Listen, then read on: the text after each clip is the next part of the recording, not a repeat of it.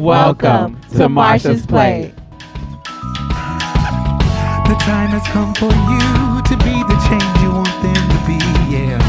No more running around filled with all hypocrisy, yeah. It starts from the inside, it spreads wide, and everything will be alright. Just know that it will be alright. It will be alright. It will be alright. Yeah, yeah. It will be alright. Oh, in the morning. It will be alright.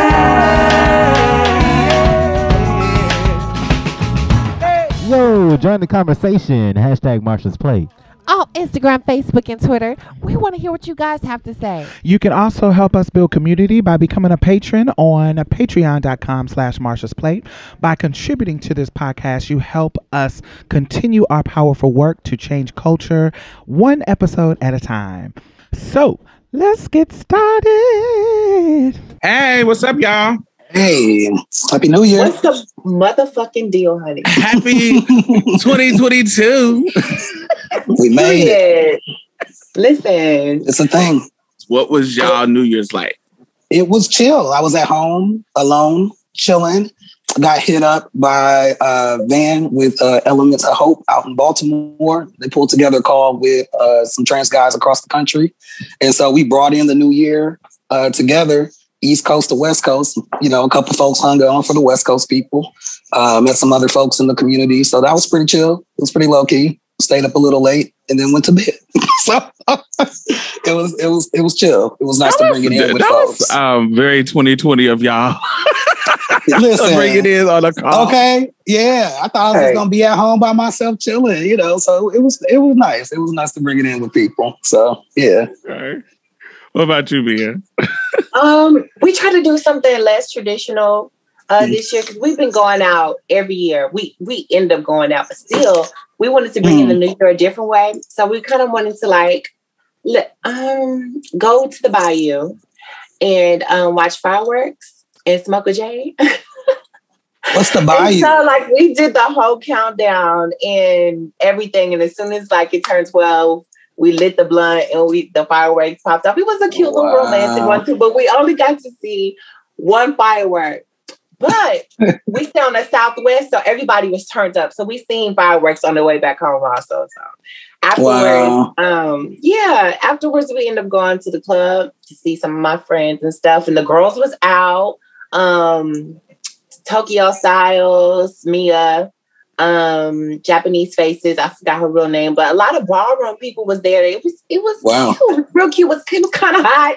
I, I low key almost sweat out my balls, but it was it was all right. I saw had a on the on the social medias, I saw um Milan Christopher here. Yeah, they was Um, all out. It, it was a bunch of uh, celebrity queer folks out in Houston. Where What is the what is the bay- what's the bayou? The Bayou, um, it's Hershey Park. Um, Diamond is the person who showed us. Um, when we had first did our first, um, well, we tried to do our first like um like promo for Marsha's Plate, and we went Mhm. out into the field, and it was cute. So that we we end up really liking that spot because it's really close by our house. It's like five minutes. So it's like a little safe location when, and where It's you can called Buffalo and- Bayou. It's really, it's just, it's really scenic and pretty. I just, I went on a date one Nice. time. one time, a dude took me on like a fucking walking date, and you know, at the time I wasn't as big, but I was like, "Who the fuck take you out on the walking date? This is stupid." But I did it anyway. but I, it's now one of my best dates of my life because it was so fucking, Oh, wow. so fucking nice, and the conversation was fire. He wa- it just was all on point. So I was like, oh, I need to not complain. but I, so once I went there, I was like, okay, well, um, this is one of the most beautiful, like as far as like naturey places in Houston. I was like, okay, well, I'm gonna try to come here. And then when we was doing the promos for when we was gonna launch Marsha's Plate, I was like, oh, we should go there, and that's what we did. Yeah, it was cute. So It we ended sounds up going back. Romantic. It was all right. It was cute. I, I enjoyed it. No, I ain't gonna lie, I was a little shook. We had to run. We had to run past like the dark parts, but it was cute. now, I Bitch, you don't know what's in the woods. I, 'Cause it was Oh, at shit, like the midnight, bitch, Woodwoods? That's a little scary. yeah. It's like the I mean, Woodwoods. Hell yeah, I heard twigs and shit. I ain't never run Oh no. We Mm-mm. gotta go underneath like an underpass where it's like grooves and rocks and shit. But it was fun. we had a good time. Yeah, you gotta imagine like some woodsy ass scary shit, and it be animals Uh-uh. out there, Uh-uh. snakes, animals, Uh-uh. deers, That- rabbits. Uh, Uh-uh. Mm-mm. But see, the cute thing like if you get past Sounds all cute, that though. scary shit, Yeah. you could go Yeah. over to like a little bench and then chill. Like it's cute. yeah, it can be cute. We went to the neighborhood, of course. Me and Okay. um Brian. Brian's been on the show before, and he's my gay son. And um, you know, Africano. Everybody know him as Africano boy, uh, Brian OG. And we went Uh-huh. out, and we were, we were because we're both vaccinated, vaccinated, vaxxed and boosted, baby. we we, we was like, mm, do we want to be out and about just for real, for real? We we kind of was kind of navigating like what was gonna be popping, what we was gonna do, and we Mhm. decided to bar hop. But when we got to tipping around, none of the bars was like packed, packed. It was cool, but it wasn't packed. So we was like, oh, That's good. so all of us, we we start tipping around the neighborhood, just kind of bar hopping. Went to JR's, went to um, um, the Eagle, went to um, Crocker, went to um, it's not called Bayou City now, but it's whatever it's called, Hamburger Mary's. and Hamburger whatever- Mary's. Hamburger Mary's, but then th- the other side there, we just went to different spots, and then South Beach is over there. So we were just kind of tipping around, but everybody was out. It wasn't, you know, it's not cold in Houston. Well, today it is, but New Year's it wasn't Mm. cold at all. It was like eighty something, eighty three. 83. Yeah, Yeah, it was- 83. That's why we was in the what? time. 83 degrees. Wait a minute now. yeah. Wait a was- minute now. it Wait was a hot. minute now. You couldn't even wear your winter clothes. That's why I said on Facebook, I was like, "Child, when are we gonna get to wear our winter clothes, child?" January. And then it popped us Mhm. today because today was like 35. It was cold, cold down. so anyway, we tipped around, Oh, popped some edibles, okay. Okay. some little gummy little edibles that were super Yes. cute. So you know, Yeah. you know, I like a little edible moment on a special occasion. So that was Okay. cute. And we we just we just relaxed. Oh, and we went out to eat. We went to Pappadeaux before we went kind of out to party. And we just laughed and I brung it in with my, my child and kikied and laughed and you know, just just have fun. It was just a, a cute, cool little motherfucking moment. And we didn't feel like we were just in people's face. We felt like we felt like we was out, but not out. So it was fun. I had a Mm. so what are y'all hopes for the year? Just changing habits, being consistent and discipline. I think those things, um, more so discipline. I feel like, um, oh, discipline and um, hard work ethic combined with um, self care. Because because I feel like um, sometimes when you you get to a point where okay, I'm doing this repeat repetitively, but then you wear yourself out, then you you forget that okay, dur- as I'm giving this all my energy, I have to replenish that energy. So just like a balance. Mhm. Mm, Mhm. that is facts. That's facts. Yeah. What about you, Jonathan? Uh, to be like present in the moment more, um, and just continue like healing and just understanding of things to, um, yeah, be present, be present in the moment, and uh, yeah, more consistency as well. Mm. Yeah, Mine is more joy, more happiness, more travel. I know My that's right. my self care regimen for myself is strong as fuck. I fucking center when I feel like shit is too much. Mhm. Very, very proactive about my piece. If I feel any kind of vibe of like, ooh, this is wearing me out, I Yes. prepare, I do something, I you know what I'm saying? Just I like- I do what I need to do to make sure that my piece is protected. And so you get what I'm saying? When I, tra- Mhm. I, I I travel, I will shop a little bit. I will go to a new restaurant. I will do something that makes me feel like okay, this is this is fresh. Take my mind off of any kind of stress. Um, spiritual baths. My self care shit is on lock. I really Mhm. do my thing. Marsha's plate is still here. And I'm so excited about what we're going to be doing next. What um, you know, just opportunities that, that people are already sending us emails to do shit. So I'm just excited about what the future holds for us. So yeah, I'm just I'm just looking forward to this year. Even even you know, with the Omicron shit or you know, with Mhm. COVID. I feel like COVID is about to be like the flu, where we're gonna have different very. We're gonna have to just like the flu, where Get it's gonna be, vaccinated you know, regularly. shots Yeah. normal. I think it's about to be in that those kind of situations because people don't understand. Like the flu kills like a hundred, a hundred thousand people a year, so it's not like it, there's something that hasn't been out here that's been kind of weirded out. I think that that's what it's it's about to be. So once we get a once it's stop, it's the the vibe is less like oh pandemicy. Mhm. There's a rhythm to it. Yeah. yeah. once Yeah. there's a rhythm and people, you know, it gets to we get some way back to normal in in a, in a sense.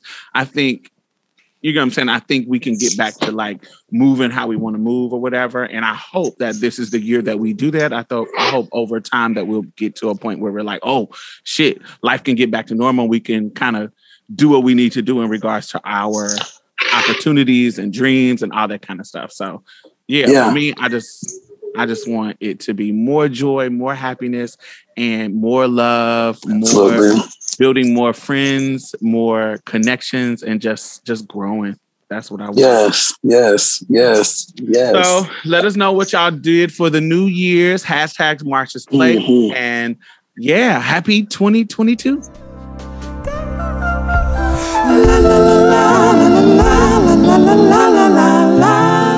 Oh my God, I want to thank all of our new patrons this week. Thank you, thank you, thank you. Yay, yay, yay, yay, yay. So, not only are you helping to sustain this particular podcast, you know, I also donate to other podcasts, I donate to other organizations. I have my finger on the pulse of the community. And I know a lot of grassroots organizations that are doing great work out here. So you're not only helping to sustain us, you're helping to sustain other people in a community. Because I put my money where my mouth is. You know, that's just the kind of bitch I am. Community is fuck. so thank you. I really, really appreciate you. And if you have not become a patron, why have you not? You can donate as low as a dollar a month. It doesn't matter. Anything helps. Please. Do I have to play Sarah McLachlan and show you puppies? Like, what do I have to do? Do I have to do resort to what the white people do to get you to give them money? Alrighty. Anyway, thank y'all. And the Patreon and PayPal link is at the bottom. Back to the show. So my topic is I have been seeing a trend, and it's a I think it's a beautiful trend that's happening, and I might and because I am not in this, I'm in this not I'm not in this community as the demographic, but I am in community with a bunch of these people. Mhm. But I I may somebody may can give me some insight on what's happening. Um, but I have recently been seeing a lot of gay men having babies, like sharing their um, ultrasound pictures of their children and Mhm. and just having babies. And I'm like, God, I don't remember seeing that. You know, it's just has been popping up often over and over and over and over. And I'm like, what is Mhm. happening? And I'm seeing that there is a shift around um I don't know. The kiddies, I, I I talked about it on Twitter. The kiddies are opening up to opportunities. And when I say kiddies, I mean vaginas. the vaginas are opening up. Clearly, the gay men are taking advantage of it because they're having, you know, biological Surrogates, kids yeah. with cis women and however they work work it out. Now, I want to, I'm talking about men who identify, self identify as gay men. I am not talking about bisexual men. They could be, they could have the opportunity to do some bisexual stuff, but I'm really, because I know bisexual men have sex with women, they have sex with men. You get what I'm saying? I know how that Mhm. works. But I'm talking about the gay men, like gay identifying, you know, they say, I am a gay man, but I made something work to be able to have a child. And I have seen I have seen that way more often recently. And I think it's beautiful and I think it's amazing. And I think it's interesting, you know, an interesting kind of like punch in the face because not punching our face, but punching the face Yeah. of the people who think that like gay folks don't have children. Mhm. because Mhm. it's like I, I I've seen this. Of course, we've seen you know lesbians and you know bisexual women having children, but I didn't see a lot of gay men having children, and so mm-hmm. it's amazing. And I wanted to know if y'all have seen that trend and what y'all think about it. I've definitely seen more people with children, more gay men with children. I think with gay marriage, it was like check on this like kind of official structural thing and go, you know what I mean? Because there were so many different kinds of families for like gay people. And now you can have a more conventional situation and you got a whole generation plus of folks who grew up where like marriage was legal. I'm an adult. I'm not going to get married. I'm going to have kids, start a family, do the kind of traditional hetero patriarchal, you know, patriarchal thing. I think that's a part of it, you know, um, because you can. I think a lot has to do with um, education.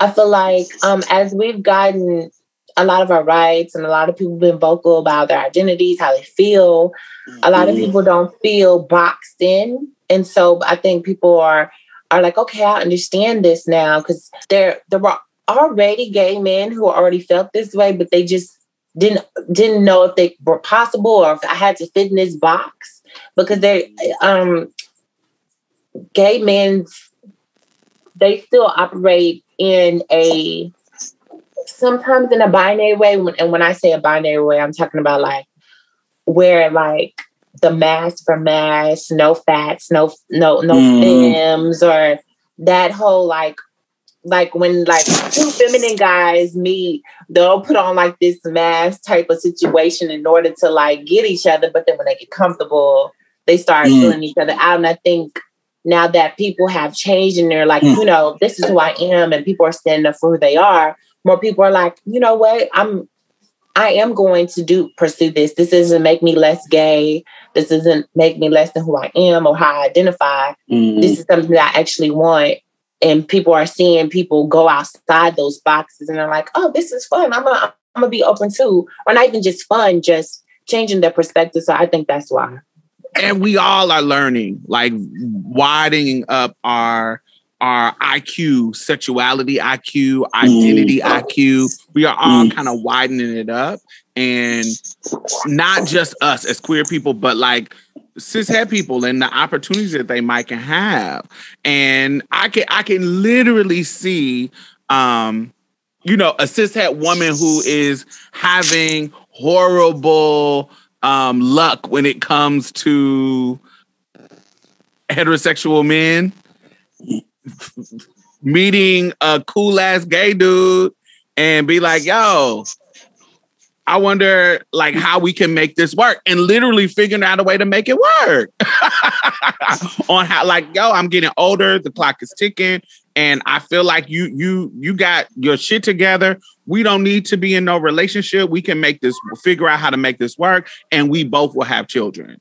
And we because you want to have children, you can have yeah, you get what I'm saying? I feel like Oh, like re- co-parenting? yes, I can see Oh, that's what. that. Okay, okay, that's what you meant, like specifically. Like yeah, I can see that. I can see that happening. I can see. I Mm, can see mhm. that now. Whereas in previous decades, in previous um, um, cultural ignorance, you Mhm. know, cis women. Not saying that this doesn't exist at all now, but you know, Yeah. cis women were too worried about AIDS and HIV.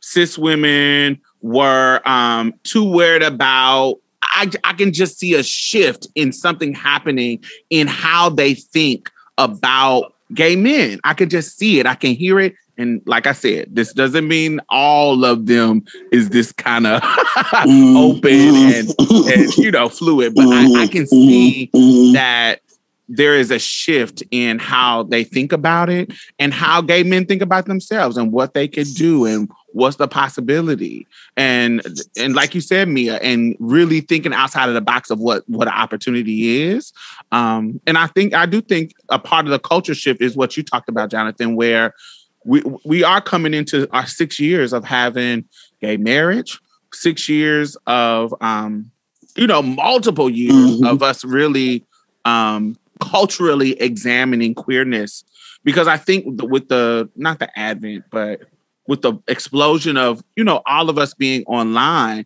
it has given so many of us Mhm. education around our own experience, around other people's experience. It's just a whole different game when it comes to exposure to knowledge, and so.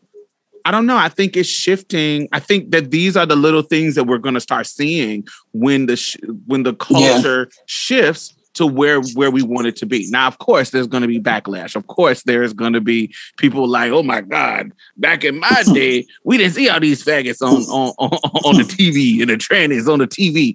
Yeah, Yeah. we're gonna have those people like that. But I'm talking about those people who are, you know, who are a little bit more open and a little bit more fluid in their um, you know, in their senses of accepting queer people. And I think um I think that's what we are seeing. We are seeing a shift in that happening with us. And one of those, I think these babies, these babies being created is a telltale sign of that. Do y'all think? Can y'all think of any other sign other than like the obvious us, us seeing more Yeah. representation? But y'all have y'all seen any other little sign that culture is shifting in in in y'all world? I didn't see a lot of allies from anyone.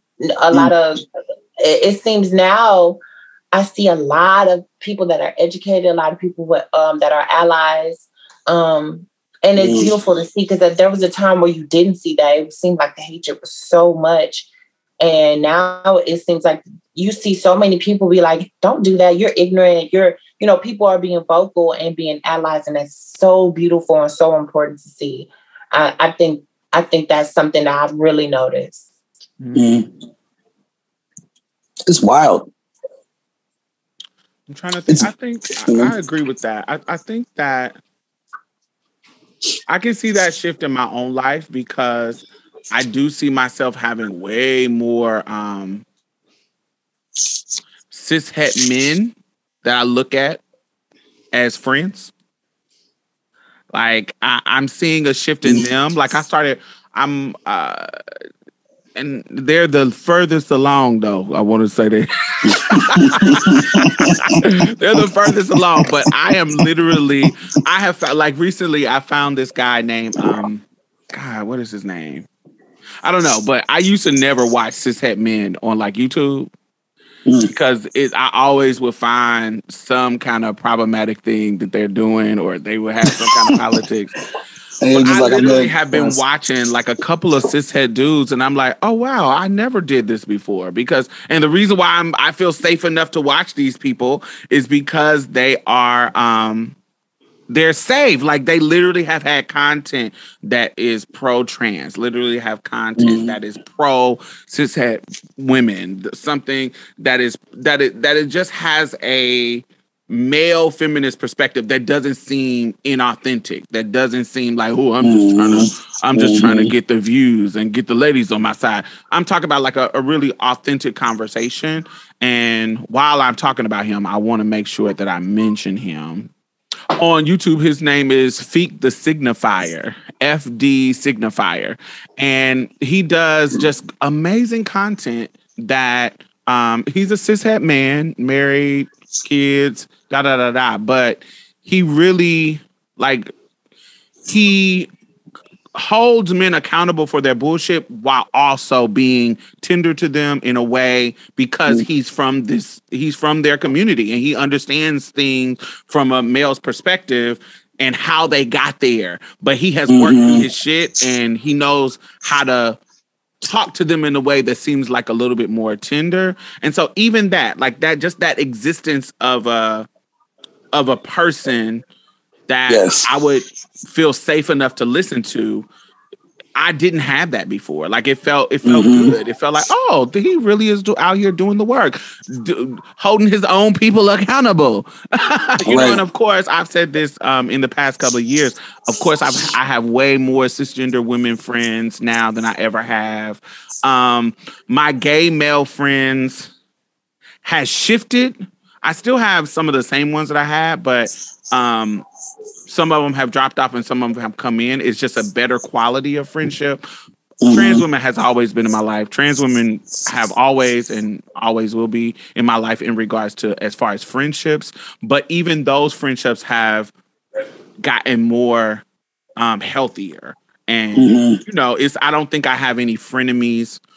you know what I'm saying? I not that I Mhm. ever hold on to people who I think are not um, my friend, but I don't think I have anybody in my life that is not genuinely a friend, um, that that I consider a friend. It's just it's such a shift in the culture and how we engage with each other, how As trans people, you mean? just it's just so much. Yeah. Yeah. Just so much Yeah. in how we take care of each other, how Oh. conversations, how we even I, just more check-ins, like more like before we start, um, you know, how are you doing? Like Mhm. I've I've seen that happen in um way more conversations and on a regular bla- basis. So those type of shifts in culture are a hint that we are going in the right direction of mental health care. Yes. Um, in in a cultural way that is including everybody. It's so many Yeah. things. So I kind of, you know, I wanted to kind of bring that up and talk about that because I have seen it as a little as a little hint that we're going in the right direction. So Mhm. Mhm. people, if you're listening, have you seen the culture shifting in a positive direction? And if you have, what are some of the little hints that you have seen? Hashtag Marsha's Plate and tell us why you think gay men are having more babies. And I specifically didn't say bi. I explained that again. I know that there are bi men who've been having babies. I'm talking about men who identify Mhm. with being gay. That's the label that they prefer to use, those type of men. Um, why do you think they're having more children than decades before? And what are some of the, you know, little small things that you've been noticing that indicate that the culture might be shifting in a really good direction? Hashtag Marsha's Plate.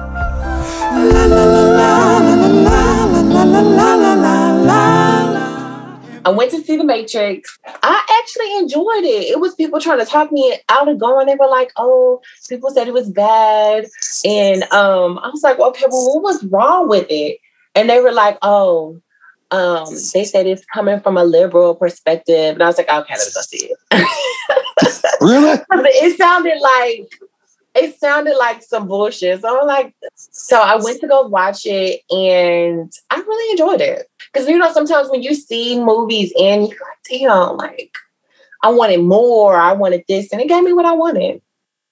Mm. So my topic is um the idea of um them saying that the new release had to do with um being some type of transness because when you s- Mhm. oh dang this is a spoiler alert so spoiler spoiler alert um if you don't want to hear no details skip this so Mm. there's there's a part in um towards the um, probably like the intense moment of the movement uh movie where you realize that um trinity and neo actually are connected like universal or some type of way that they're connected to where they are able to like be this big force and and the way the movie is depicted it's like neo is like the one and it's it's he has all these things but then when you get into the tea it's like oh no actually trinity is that girl and and Mm. it's not her by herself it's them connected that brings the the power and the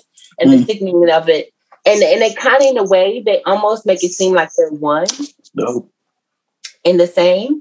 And so um people were like saying that it had like this transness type of feel because it gave you like a male perspective uh perspective and a female a feminine perspective. I mean, you can take it as you want. but um, some Mm. people are kind of like feeling that kind of vibe. So um, I know Dami, you've seen it, but JT, you haven't. Matrix is one of my favorite series of all time. So it is up there with um when it comes to these kind of like multiple epic kind of movies like Lord of the Rings, um Harry Potter, Mm. Matrix, those things they are up there. And so these are some of my movies that I can watch I, if I'm bored or I want oh, my we talking about self-care. My self-care when I don't want to just zone out and just not think about the worries of the world, I'll go I'll Mhm. binge watch Harry Potter. I binge watch um Lord of the Rings, I'll binge watch The Matrix. And so I was so excited about the release of a new Matrix. So so so excited it's been 20 years and so i didn't know how they were going to you know how they were going to bring it back. I didn't have any expectations.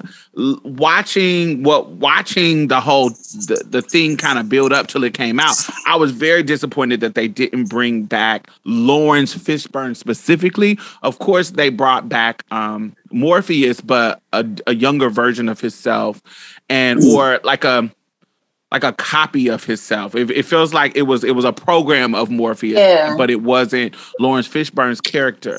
And then they Mm. shot, they killed him off, and well, didn't kill him off, but he he he died or something. I can't remember when they when they showed the statue of him of how explaining how Morpheus, the real Morpheus, died. I didn't like that. I, I don't know why. I felt like if a person who was such an integral part of the story and they're still alive, you need to bring them back. I have I, I'm very, very annoyed that they didn't bring um Laurence Fish. You brought everybody back except for Laurence Fishburne, and I didn't like that. So It I was, was funny of though, Diamond. huh? It was funny though, like when he tried to the actor that was playing him. Oh, yeah, yeah, yeah. him. Yes, I I I love the Yaya because I like Yaya, but I'm still annoyed that they didn't just honor who Laurence Fishburne is. Laurence Fishburne is a particular, you know, just a classic, you know, black actor who needs to be seen, child. I think he's somebody that, you know, I just feel like he is a part of the the fabric of movie Yes. theater and this is a character that he created and so in regards to his acting what he contributed to it in acting and i hate when they shade our black actors and actresses like yo fucking bring him back you would never i'm trying to think of a it's like them doing doing some kind of 20 year lord of the rings thing and them not bringing ganondorf not Ganondorf. Not that's fucking Zelda. I mean, Ga- uh, uh, Gandalf. um, Gandalf. um, That's why I Gandalf. love Why- Lord of the they would never think about not bringing the actor who played Mhm. Gandalf to some kind of reunion of Lord of the Rings. They would never think about doing that. Do you see what I'm saying? So I was kind Mhm. of annoyed that they did it to um, Laurence Fishburne. Um, Is that like what? Is that the reason? Like the are those the details? Like did they do it like without his? Like, Yeah. Did he want to be a part of it or? he said he wanted to be a part of it. He never got the call to be a part of it. And I'm like, Wow. oh. Really? So Yeah, I thought that was whack and thought that was lame. Oh, that is whack. That did disappoint me, but I like the show, so let me watch it. That's what I that was that's what my mind said. Let me watch it. Yeah. So as I watched it, I thought that it was if I was to rate it, I would give it a 7.5. Mm. I enjoyed it. I was I was watching it the whole time. It was exciting the way they made Neo seem like he was back in the Matrix, like back in, you know, back being doing a regular job and blah blah blah blah. I like how they played that character. But that actually what you just described Mia is my favorite part of this last film that they emphasized Trinity. The movies before were focused patriarchally focused on Neo being the one. He is the one, da da da da. But Neo couldn't, even in those, even prior to this, the, the first three films, he mm. wouldn't have gotten where he gotten without Trinity. Trinity, Trinity saved his fucking life so many times in the previous movies. So it was clear it was a clear connection in this in this from this last film that she is also the one. And and really like you said when you bring them together they both make the one. The masculine and the feminine coming together that powerful and being connected to both of them having um not having you know and that's a whole philosophical type of deal. Having all your eggs on the masculine side ain't gonna work. You gotta have some feminine. Having it all on the feminine side ain't gonna work. You gotta have some masculine. And when you bring them together, I think within yourself too, when you understand that there's a masculine and a feminine energy in you, and one can be dominant and another another one can be dominant, but you got to embrace both of them to to really be your full self and reach your full potential power. I think that that metaphor in the last film is beautiful. I think that's the direction they should have went. I think I didn't think they were going to go there. I didn't know how they were going to do it, but I think that that's beautiful. I thought that it was amazing. I thought that um, the idea of that. I didn't think of it in a trans way. I I thought of it in a masculine, feminine way. Now, of course, that's not disconnected from trans, but I'm just thinking about everybody, both of them, one as one representing masculine, one representing the feminine, and this just just emphasize that the feminine was just as important as the masculine. She was the one too. She wasn't just the sidekick of the one. She was the one too. so I thought it was beautiful. I really liked seeing Jada Pinkett. Like I enjoyed her character a lot also. Um, I didn't know that that happened with uh, uh, Laurence Fishburne. I kind of kind of obsessed me. Kind of brings down the value for me again. Also, Mhm. like the fact that he said he didn't get a call. Like what? Y'all tried? Right. Y'all tried that. Right. um that's late because it was interesting i think what what also made it interesting was seeing like the evolution of the characters um what neo and uh trinity like they had like this whole lifestyle within the matrix because they weren't they weren't woke i guess and um it would have been beautiful to see laurence fishburne's lifestyle outside the matrix versus him uh, being a um what's it called? What's it? A the- program. an a- a agent. I was like, now it's starting to make me feel away, but I enjoyed it nevertheless. I, I enjoyed the concept of everything. Um, I do want to Mm. ask you this, LJ, since you didn't Mm. see the movie, because I kind of want to, I want to get your perspective also, Mm. just in general, on the topic. Um, so my topic is with trans and movie movies. So, like, how do you feel about um, that type of representation? Do you feel like um, what is your what is your idea of what representation looks like in the movie uh, the movie theaters? Is it from um, does it matter um, if it's from a binary perspective? When I Mm. say binary, like cis head, cis um, um, cis people playing our parts or getting the idea from that, or do you feel like it has to Uh, be um, played by trans, Trans. people in order for it to be more substantial for trans people? Do you feel like that's what you want to see, like that representation? Like, does that make the movie more valuable for you, for you to see a trans representation versus um, a binary representation? Because it's still representation. Yeah, that's true. That's true. I mean, you know, I think I think there's room for both, but I do think like trans I think it's important for trans people to play all kinds of roles and not just explicitly playing trans people. Um, but I also we don't see trans people playing all kinds of roles all the time. We don't see trans people playing cis people that often. Yeah. Um, so, you know, if that was, I think that could be more normalized, but it's not. But you haven't seen The Matrix. Can you tell me why? Because it's an old ass film. You should be on it. Yeah, yeah, yeah. Part of the reason I haven't seen The Matrix is because growing up, I think I probably was in high school when it came out. Um, my mom was really hands on about policing gender. So she didn't, she was not cool if I was watching like sci fi or action movies, even when I was younger. You know, if I was watching like Terminator, she's like, I don't want you to watch that. Things like that. Because she knew what was up. so, you know, since I was a kid, kid, you know what I mean? So, yeah, so that's one of the reasons. So, like, it wasn't like, oh, can I have a couple dollars to go see The Matrix? She'd be like, absolutely not. Absolutely not. But you were What she wanted you to watch? Bridget Jones' Diary? yeah, stuff like that. really? I already told you, my mom used to be like, oh, she used to be on one. You know, I'll be on the way on my way out the door. She'd be like, let me see what you got on and kind of add some earrings, add add a necklace, da, da, da, da. So she was really, yeah, it was a thing. Yeah, It she's trying to wasn't condition the, you. the totality of the situation, but it definitely was a thing. It became more of a thing after I came out as uh gay So kind once of. you came so. out, why you didn't watch it? It's still been like uh, after I like came out when I was I came out I came out when I was in high school. So by the time that came out around my senior year, you know what I'm saying? She's not no, no, no, no, But no. She I- was not. If you don't mind me asking, you said the Terminator and you said the Matrix, Mhm. like how those those aren't like transition type of movies, like where a woman is becoming a man. Like I, I guess I don't. no, but I'm it. just saying that. But I, oh, I brought that up because it's another action as an example of another like action film. Like even when I was like, you know, a kid, kid in like elementary school for movies like The Terminator or True Lie, you know, my, my mom was like, ah. she was disruptive around that. What So did she want? you- Give me some examples of what she wanted you to watch. What was Yeah. the- what was something that she wanted that she would be like, sure, watch this.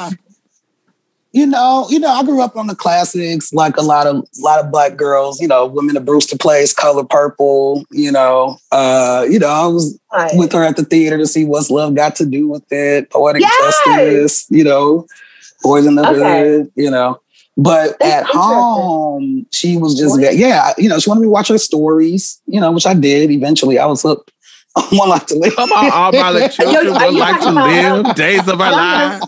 General Oh, what- Hospital. Yeah, yeah, yeah. You What's know, the um, classic? What's the icon one? Um, Young and the Restless. Young and the Bold and Restless. beautiful. Oh yeah, yeah, yeah, yeah, yeah.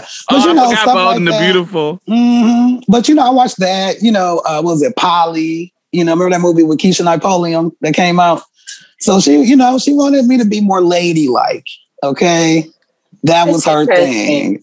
And so, you know, after I came out as gay, it became more hands. It became more hands on. It was more enforced. Like, because I went to art school, so she was kind of like cool with it, hands off. Because I went to art school. I went to arts elementary school, arts Uh-huh. middle school, and arts high school. So in middle school, I'm different. I'm in theater. I'm in, you know, forensics, you know, AXO, all that stuff, all that running. But then as soon as I said I like guys, dot dot dot, and girls, it was. you know, I still was able to wear pantsuits to church though. So yeah, I had to fight. I had to fight to uh to maintain, you know, uh to be cool, you know, in that situation with my mom. Yeah, she was very hands on. Mm, Not the totality, but that for her was like her thing. Gotcha. Mhm. Boys in the Hood must have been like a okay, because Mhm. that's not that's Listen. not your not to get too off topic, but like when we moved into our new house, when we moved, we moved into a house. We used to we used to live in the hood. We moved into this house. It was like some kind of something happened. I don't know. Bill Clinton made a law, but a whole bunch of government employees moved north. Black folks just started moving. Greatest generation was gone. The uh, that generation from the 40s and stuff. So they were selling their houses. We get into the house. The my bedroom got blue flannel, like plaid type uh, curtains. So my mom's like, okay, we're gonna get. I'm like, ah, we're not changing the curtains. I bought that one, okay, and I kept my blue plaid curtains, okay, through and through, okay. I was gonna get me something, some kind of, you know, comfort, Representation. some comfort, some comfort, okay. He was Wow. That about to get you some pink tool. Okay. curtains. Baby. Because she would With take the blinds open, so you know Said, this. you gonna be an Listen. AKA when you leave this motherfucker oh, house. Oh, oh no, no, no. My mom, let's just be clear. My mom was a Delta. She was Delta Sigma Theta, sorority oh, incorporated. You was about to My be ready fir- cream my- down. My, my first my first love will always be DST. I had this little t-shirts stuff when I was a kid. So let me let's I don't I just want to be clear about Come that. on, About that. Elephants everywhere. Okay. Elephants everywhere. Everywhere. Wearing elephants, elephants Oh. because Delta, I- you know, I- that's the I thing is elephants. envision. I can Just everywhere, everywhere, top to bottom. so yeah, yeah.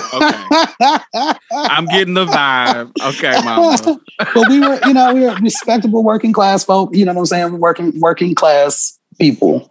You know, but went to you know a older kind of mixed bougie church type of situation. So we had access to.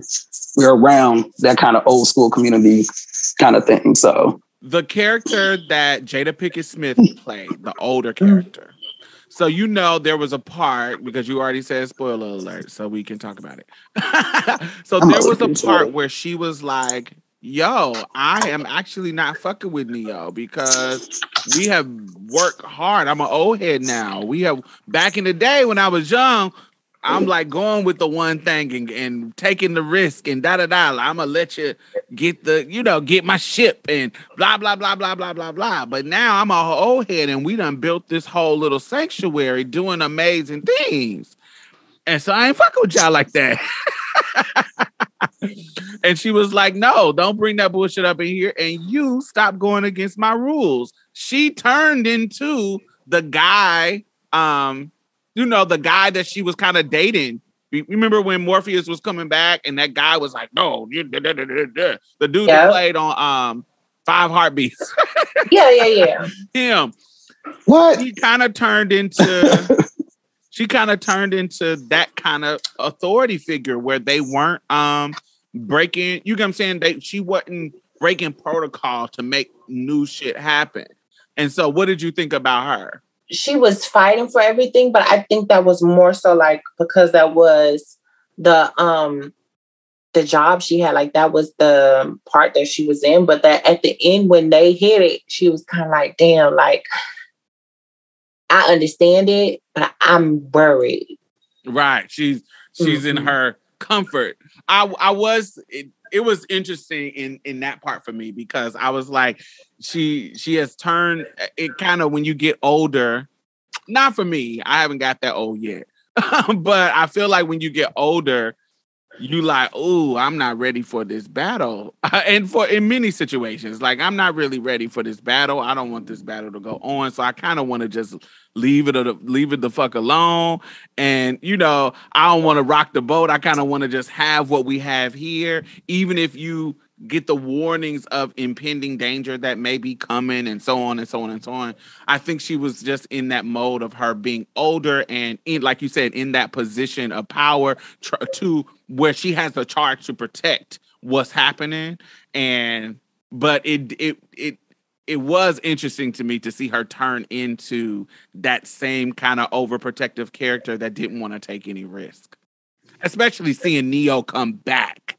It would be different prior to um, you know, previous times where Neo done proved himself to be the one. He literally had proved this nigga flying around the air. So you see him coming back, I would be like, yeah, okay, let me do, let me, let me go, go with the flow because this nigga saved us the last time, and so Yeah. uh, to see her kind of had that kind of resistance was kind of interesting. So yeah, but It was kind of sweet and sour. yeah, Like, like it was. I was kind of like, "Damn, bitch, you ain't with the program. You was, you was down. Like, what's what's going on? Like, why the change?" But then you understood the change, like the the the um, the people she wanted to protect and stuff that she cared about. It's like, okay, I get it. Art can always be interpreted differently. So, um, what do you think about the Matrix? Do you think it had anything to do with transness, feminine, masculine, or do you just feel like it had to do with like um conspiracy theory type shit where they think we're programmed and we ain't woke and we sleep type shit. Like, where are you at with it? Hashtag Marsha's Plate.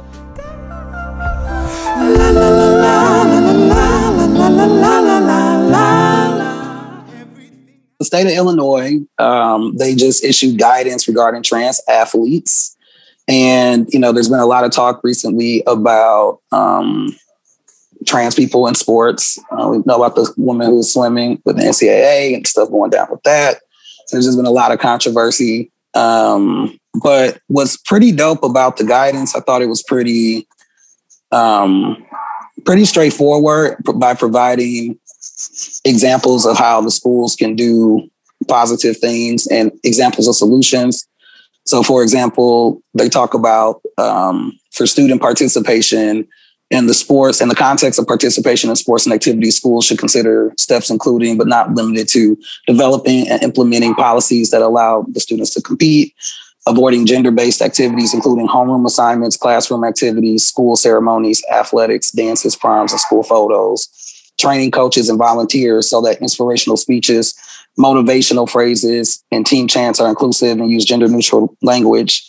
And then it provides examples of solutions for students and families, which is like discussing which teams and activities students want to participate in, communicating with the school about their preferred um, pronouns, um, requesting uniforms or costumes and other apparel to be modified as needed.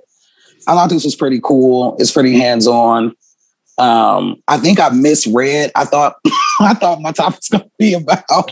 Um, I thought they said uh, use gender neutral language, but it said be inclusive and use gender neutral language. At first, I thought it was saying use gender neutral language. So I was like, wait a minute. Now I thought you should use all these different gender. You don't have to just use exclusively. But I do want. Um, my original question was to get uh, your thoughts on that, and do you think this is something that could be used as like a framework for other places around the country. Um, because I think, yeah, I think it's pretty interesting that they, you know, they provide the protection, but they also provide um, examples. Because a lot of times people change policies. Like there's some play I've seen examples where people have changed the policy around like shelters and said, oh, okay, the shelters have to be inclusive. Like they've all, always been inclusive around gender identity, around trans women specifically but not gender expression. Okay, well, we changed the policy. Well, we have to everybody let everybody in regardless of their gender expression. That's fine. But if you're not providing any training, any support, any education, any resources to help these institutions, you know, transition themselves so that they can provide the best support possible for everybody, specific, specifically for trans people. We don't want uh, educated people working for us. You know what I'm saying? So that's the worst um, thing yeah, so yeah, I just want to get your thoughts on what do you all think about these policies, this change out in Illinois. I think it's beautiful. I think any kind of thoughtful framework that and and that people that somebody can give is the direction that we should be going.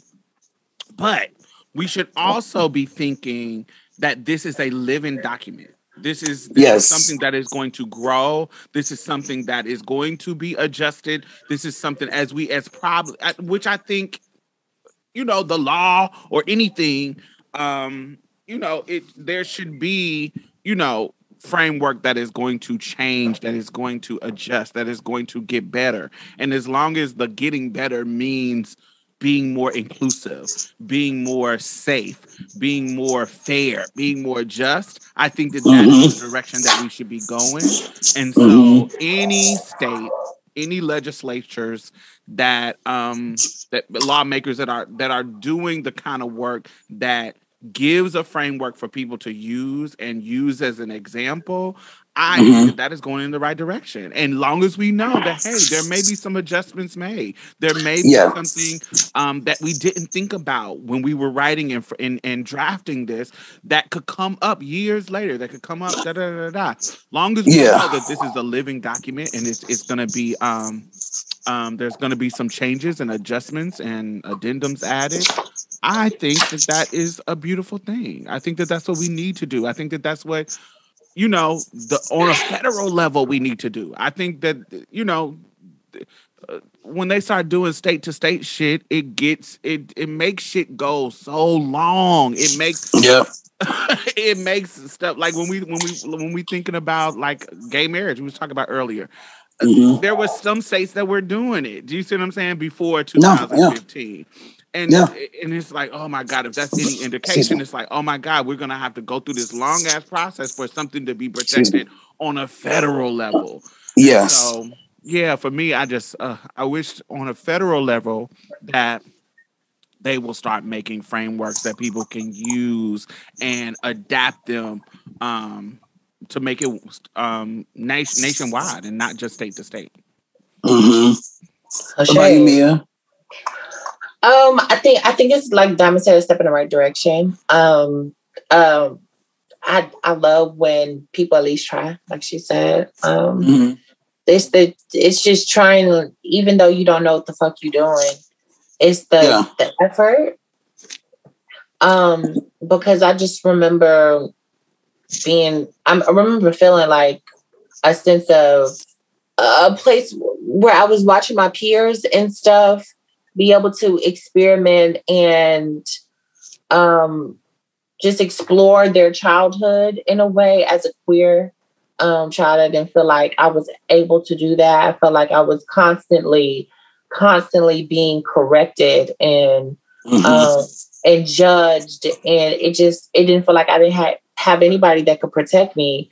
And to be like, don't treat this per, don't treat her that way, or don't treat this person that way, or when I did vocalize myself, I didn't have no legislation. Like when you think about times where you went through shit when you were younger and there was shit you can do about it there was nothing you can go back into to and say hey this is what this is or they made this Right. here kind of like what happened to Diamond where she she couldn't go to prom she had to sue them they, there's so many things so it's beautiful to see people actually change i wish that they would start with the athletic athletics department sooner because i remember wanting to run track and i Mm. couldn't because a bitch didn't want to play football. So they want you to play football in order to, because I had to play with the boys. So they want you to play football in order to run track. And I'm like, bitch, I don't want to play. make I don't want to run for house with these niggas. Wait until track season, bitch. Throw me out Right, there. I'm, right. I'm, you know, I'm ready. They would that's let me wild. so I think that was a way, um, because in the curriculum that's what it stated. But I think there was a that was just a way of them also putting me in my place because what do we know about? Well, from my experience growing from that um, as an adult, there were so many other adults trying to put me in my place by saying this doesn't say it legally, so legally I can do what I want. Right. And I think Right. when I look at the when I look at the I'm going through some of the examples and I Yes. he is talking about I, I experienced it in the 90s and in my mind I, there was times where people's personal like personal beliefs would come into how they treated me and And you couldn't do nothing about it. we're, Right. we're at fucking Right. school, and there should be rules that stop you from basing your belief. I don't care. Your God is your God. Your religion is your religion. Your beliefs is your beliefs. It should you should should treat me in in a way that is more um you know, Humane. that's more inclusive and not shady as hell.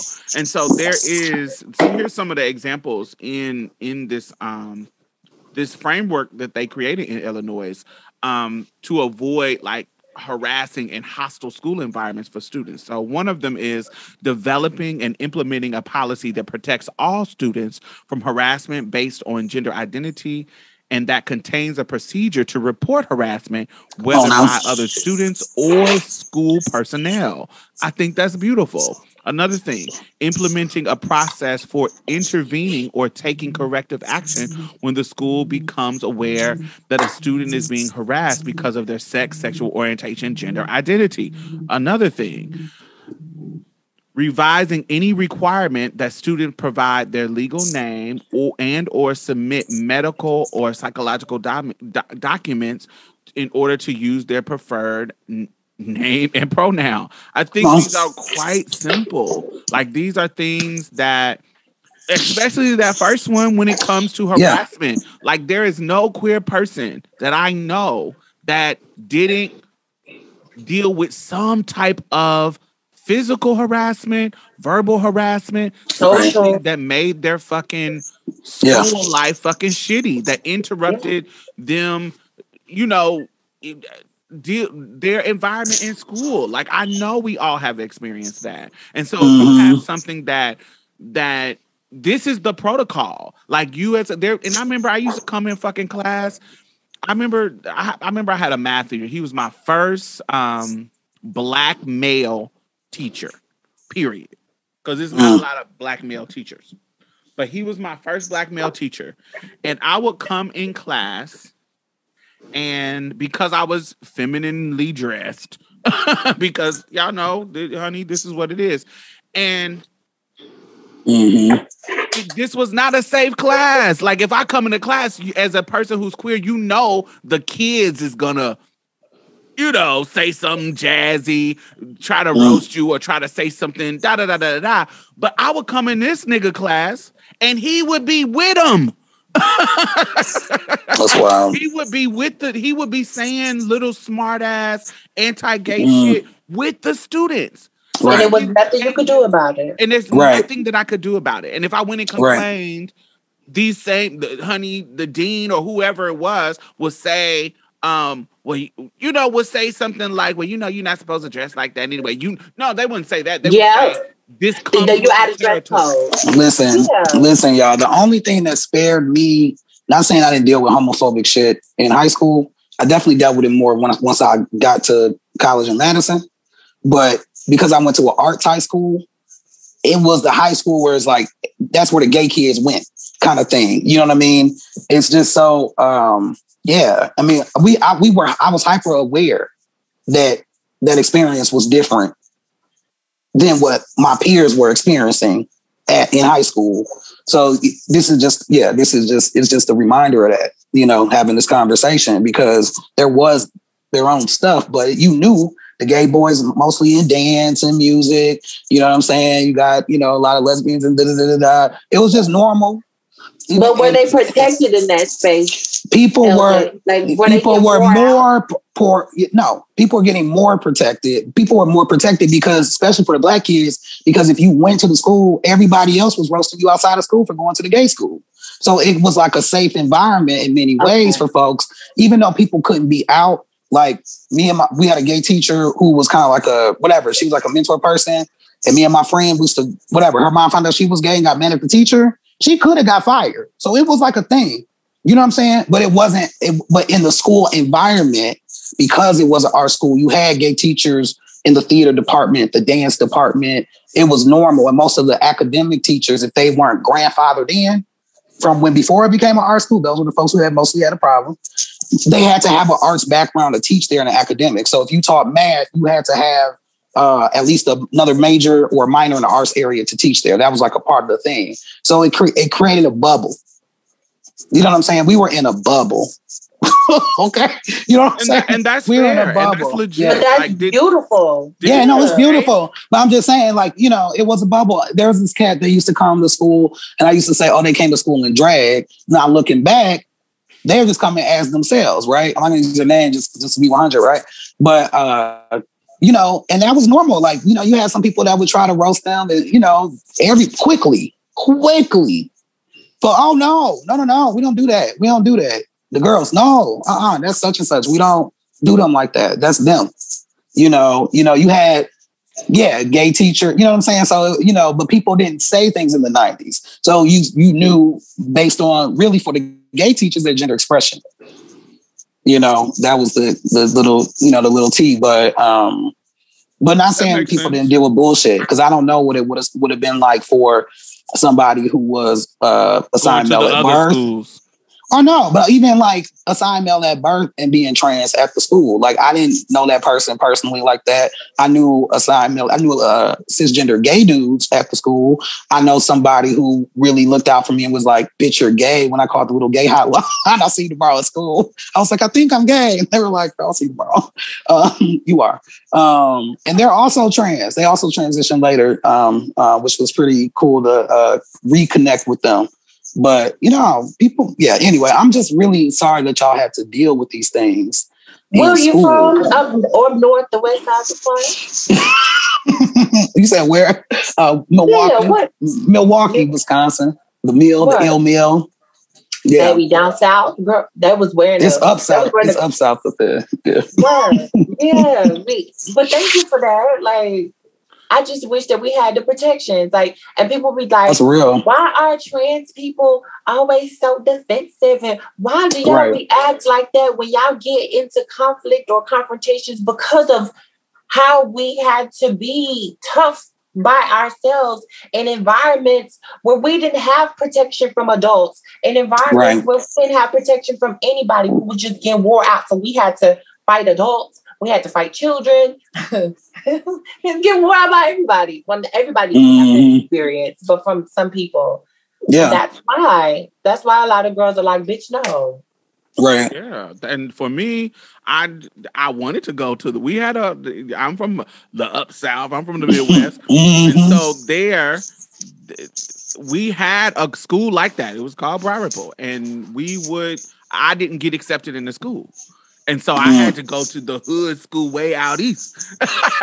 and so for Some me, it was I'm coming into what we uh, I'm trying to think of the school how to it's, it was like the ghetto fabulous all the ghetto hoods went to that school and so for me it was total different they did not it was i had to twirl i had to twirl every year i got to you that's just what it was i, can't, I knew Yeah. that at, at one time in that first semester i was gonna have to beat some tails Yeah, So- but you know what? Just, just, just to set, just to get, Ain't just nobody to gonna make, mess with you no more. yeah, just to yeah, to clear the Yeah, air. once you Get it- twirl you that uh-huh. one, ain't nobody gonna bother you. And Mhm. so that's what it had to come. But it, but when I'm when I was looking for the protection, there was no policy that Right. could help Right.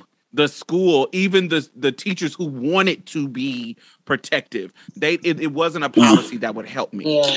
there You was know- nothing you know- specific to us. You know, I think the other piece, one thing I really like about this and celebrate about this is that it because it provides the examples. Because again, like people are so swift because trans is the hot button issue right now to pass policies with no actual teeth, with no support, no like actual examples, like they have like more depth and meat. So I really appreciate that this has these examples because a lot of times when it doesn't, oftentimes be black people disproportionately penalized and there's no like education happening. There's no like, there's no, there's at least I've seen examples where it's like, you know, uh, white folks are like, you're being anti-trans, but don't explain why. Don't say nothing that's because the policy says that. That don't mean nothing. Okay. And so, and that furthers for us as black people, in my opinion, right, makes it more difficult for us to have conversations in our community because just like with a lot of gay stuff, it gets framed as, you know, white people trans stuff, and they want their laws and policies, not my cousin, not my brother, not my sibling, not my, you know, whoever. Um, but I think that's a real thing. But anyway, I'm just glad that they provide actual like substantive examples to not saying people are not going to exploit it because white people will exploit anything. So that's the thing. You know what I mean? But I think So that let's, helps so let's let's go that. through some of the examples of the school solutions. So Mhm. the examples in that they see in the school solutions, it says to avoid retaliation against a student for engaging in protective conduct, schools should consider steps including but not limited to developing and implementing sound policy and procedures addressing student complaints, ensuring students are aware of their rights to report discrimination without fear of retaliation, and Come on. training staff on what conduct constitutes retali- retaliation under this particular act. And to me, that is perfect because I I felt like in college, in high school, in junior high, during my th- th- those young years of my transition, I felt like these motherfuckers, these staff members, were winging it. And a lot of times when they were winging it, it wasn't Yes. based on rules that was actually on the books. It was based on what they think should happen. It wasn't. Mm, Can you show mhm. me in the? I remember you you brought up my lawsuit suing my high school in '99. I remember my principal literally said, "What you're trying to do, going to the prom in a gown, what you're trying to do is against." Policy because it disrupts the educational process Uh, and i'm like prom is not fucking educational right. how the fuck? Are, and we're not even gonna be at the school. Prom is a whole night activity that has nothing to do with education. And so, what are you talking policies. about? And Yeah. so, but that wasn't what it was. And so when I when I bucked up against that system and won, it gagged her because that's not what you're just Mhm. you're trying to you're You're making up to- something. You're trying to um uh, manipulate this, this wording in this Mhm. policy that y'all have to apply to me and it's not cool it's not okay because you're against me wearing a gown to the prom but Mm. that's not okay that's Mhm. not how it should be and so for this th- these examples that they gave it would share it would share staff this to share with the staff and train the staff that this is the Mhm. policy. This is how it goes down. This is what it this is Mhm. what we mean. These are who this in this this framework is meant to protect. This Yeah. is what, this is what this looks like. This is what we're trying to avoid. These are the type of people that we are trying to protect and make them feel safe and have a safe student environment. This is specifically for people who have different gender expressions different sexual orientations and you know identities. This is this is this is what we're trying to protect. And so Right. this is this is what this looks like. So what it does is if it's a person has a whole different belief, you know when you come into this situation that that shit got to be um sat at the door. Separate. Yeah. Put that you, Yeah. you do that shit with your kids at home. Don't do please don't, but but at least you, where you control Right. the, the lives of the kids at your house, you can't do that with the kids here at our school because this is Right. a safe environment for these people. And these are examples that we're gonna train you so you know when that little boy or that little girl come in with some clothes that you think don't really match their that identity that you want them to be, it triggers in your brain. Remember that training they gave us a couple of Exactly. a year. I don't even need to play with them. we, I'm going not gonna let the students talk shit about them. I'm not gonna Exactly. do anything that could get me fired from my job. And when you put them in that kind of situation, I think it shifts the culture, the structural culture of the school system, not just the hearts. I, I, Right. it just gives it just gives them an opportunity, even if their heart is not shifted, it still protects the child. And I think that's Mhm. And you know what, Dominic? Even with you saying all that, and you giving all of those different ways that the LBGT youth can be protected, there will still be black people who will say that that's some white supremacist type shit. And but it gags me. Either you don't know your history, or you That's just part of it. are blatantly ignorant.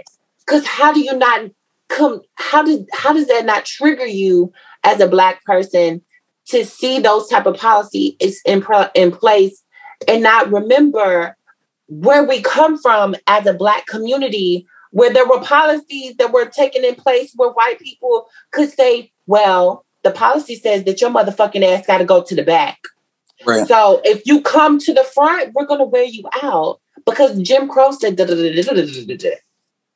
how do you mm-hmm. not how does that not how do you not get that? Of course of course I'm not saying like you all the, the the other side likes to say that I'm comparing slavery and the things that happen to black people to to the freedom uh, I'm sorry to the the things that LBGT people go through. Of course not. However, I'm, I'm just talking I am- about I, I mean, you talking about the same people.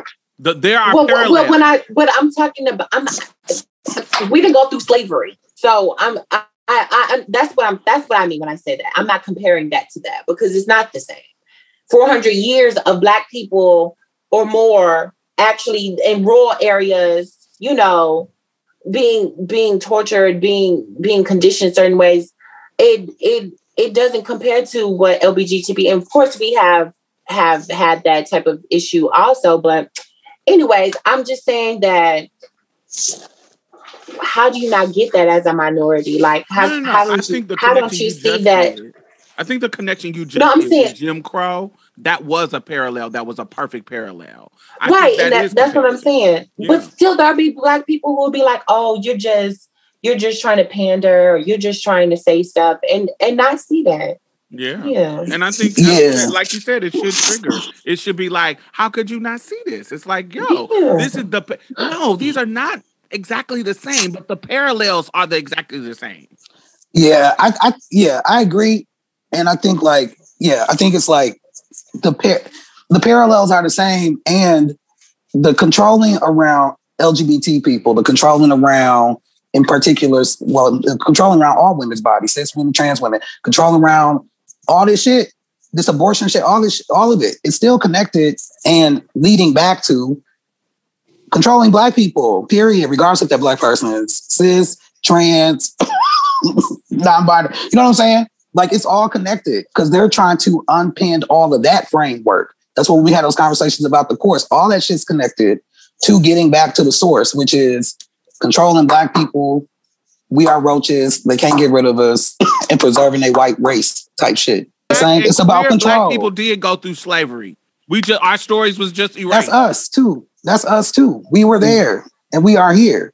You know, but the I think the more we are able to when frame those talk- combos, it's better. like when they you talk know? about that, they're talking about like the the entire LGBT community, in- including white people. But their default that's is what- white, which is some bullshit. That's where I got a problem. right. Right. You know, their default is white. And some of that is because they're conditioned to think the default should be white. And that's a part of the problem because white people want them to think the default is, is white so they can be different too. You know what I'm saying? And that's fine, but that's not but okay. in a way, like it's not okay.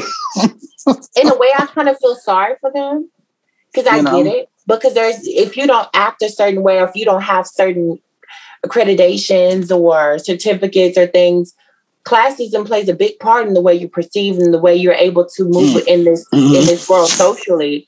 So I get it, but then I don't. It's sweet and sour for me. I, I, and for me, yes, if I'm a white person trying to compare the two, I can see you having that pushback. I'm a black queer person. exactly. You get what I'm saying? So ju- this, this we're not gonna have a situation where Yeah. Both can be true. In the game like Dave Chappelle and erasing black experiences Exactly. from the LGBT um narrative, like period, Right. and the the slavery narrative. Like it's Mhm. you can't. I can, as a black queer person, I can make those kind of comparisons and show you those kind of parallels because you wouldn't have the rights, like we what we have learned with the exposure of the Pauli Murray story. What you have Right. learned is the rights that you have right now as a black person Period. were the Yeah. foundation of a queer person's thought process in connecting the dots because they had the vantage point to see those different perspectives, how this translate in gender, how this translates in race, how this translates in being trans and being queer, being this person.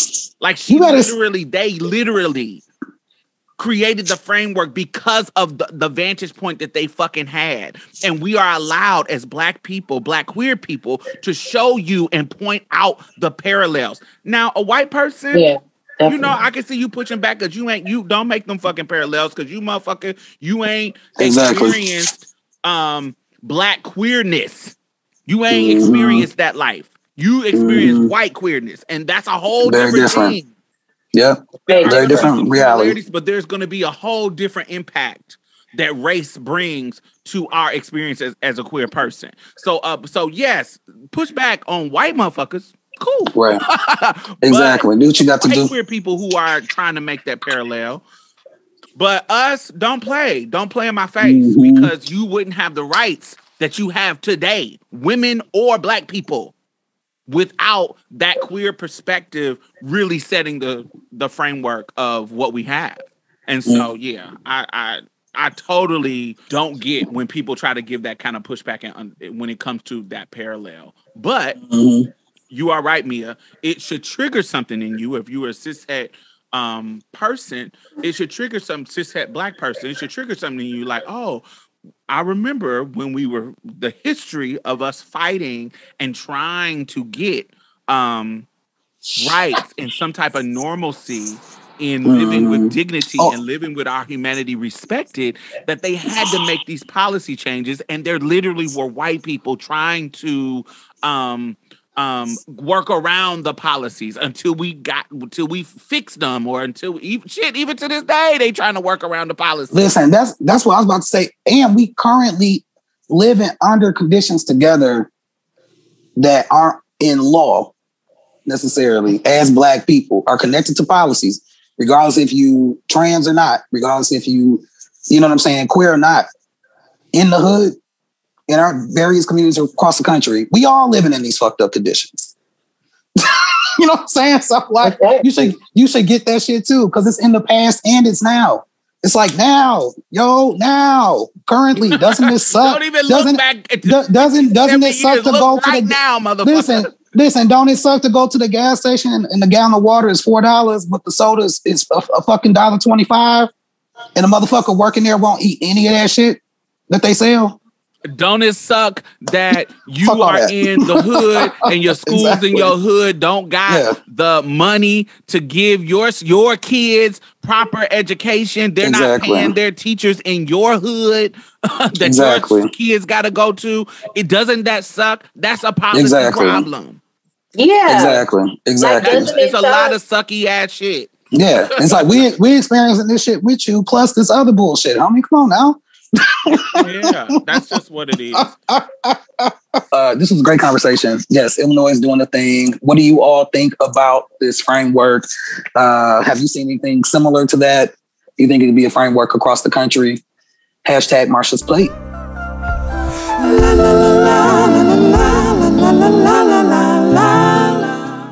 Before we go, I want to um, let everybody know that last episode was the last episode that you will be hearing from Z.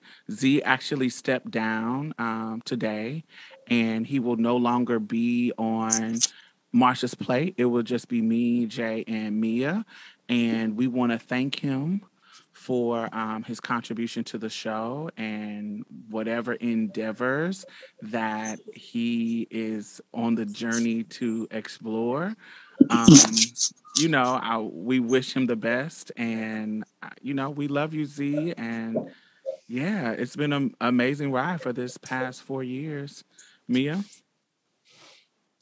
Yeah, I, I wish him the best. I know I'm reliving with the nigga, so um, I'll be here to support shit. But you know, it is how they- the show. We here. It ain't Yeah. something. Yeah. he wanted everybody to know that it literally had nothing to do with Jonathan coming on. Um, he, you know, he just he does he doesn't have the passion for it, and he um wants to move on to something else, and that is, you know, that is totally legit, and we want to support him in in that journey. Yes. So thank you for the yeah yeah. Yeah, thank you, Z. like That's what I wanna say is thank you, Z. You know, in this I- situation. yeah, I was going to say thank you, Z. I appreciated his voice uh, on the show um, as a listener. You, you Definitely. you're new as a host, but you're not new as a listener. So Right. I'm not new as a listener. can Yeah. you talk about um, Z's voice on the show for you as um, a black masculine person? Yeah, I've definitely appreciated, have appreciated Z's voice over the years and perspectives. Um, as someone who's a little older, it's refreshing to hear uh, a younger person's voice, a different voice. Person, I always appreciate the different perspectives that um, Z would bring uh, stuff to the table, how they would bring, how he brings stuff to the table, and the questions that he would ask. Um, so yeah, um, I'm gonna miss his voice, and I appreciate his voice uh, as a listener, in short short term um, as a co-host. Um, but yeah, yeah, thank you, Z. Yeah, Seriously. one of my one of my favorite episodes was his father's episode. That is literally one of my favorite Mm. episodes that we did. It was a beautiful experience. I felt like um, uh, I learned something about myself in that situation where I was like, God, Mm. I've come a long way because I I could not have done that in my twenties.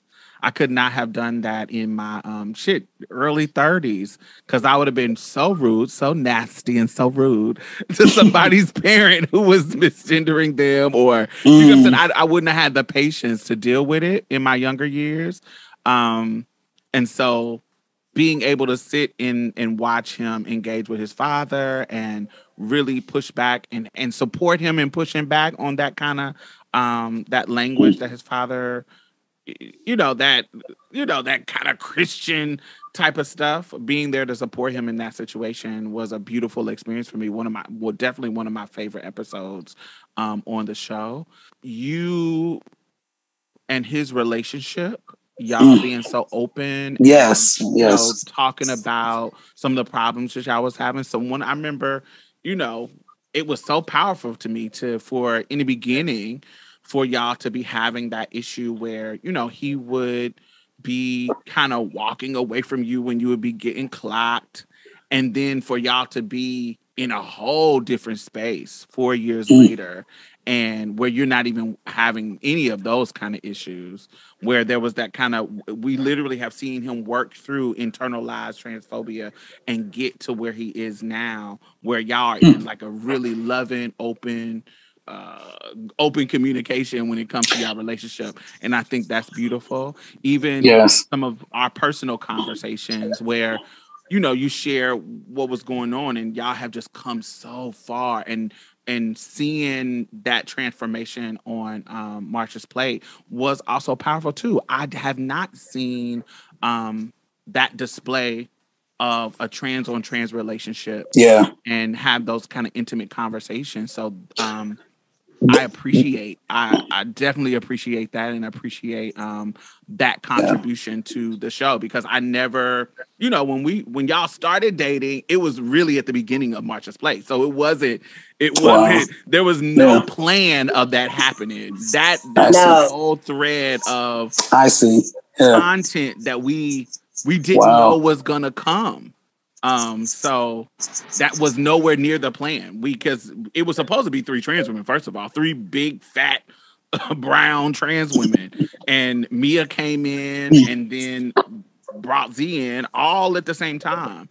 And so um because the other two girls um f- fell off.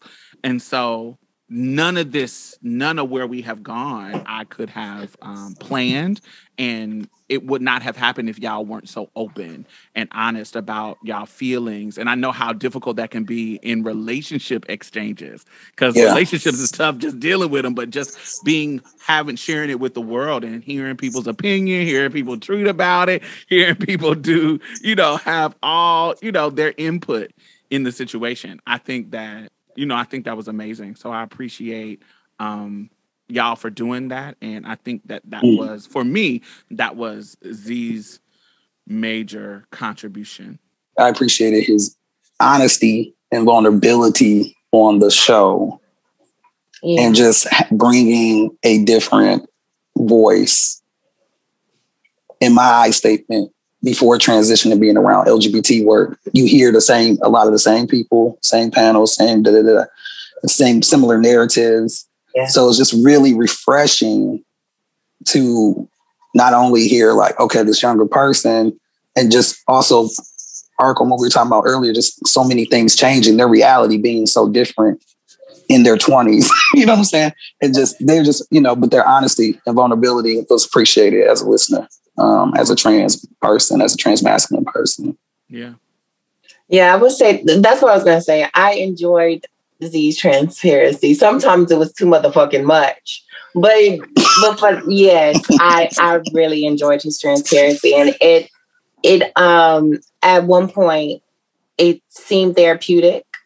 But like you said, with the comments and stuff, it would um even though we knew what we were getting ourselves into, um, with our transparency and openness to the public and people, you know, saying things, it's still kind of like at home, like, hey, you know, like I feel bad about this. Now I feel like I'm being shamed. And like, you know, Mm. there were a lot of things that we did with um internally where we were like, we're gonna grow from this and we accept the constructive criticism because that's something we put ourselves into. And I just I I I I enjoyed the growth with him being here and outside of it. And um I'm excited for the future. I'm I'm happy for where he's going out with his life, and, for, and I'm must support his endeavors, of course.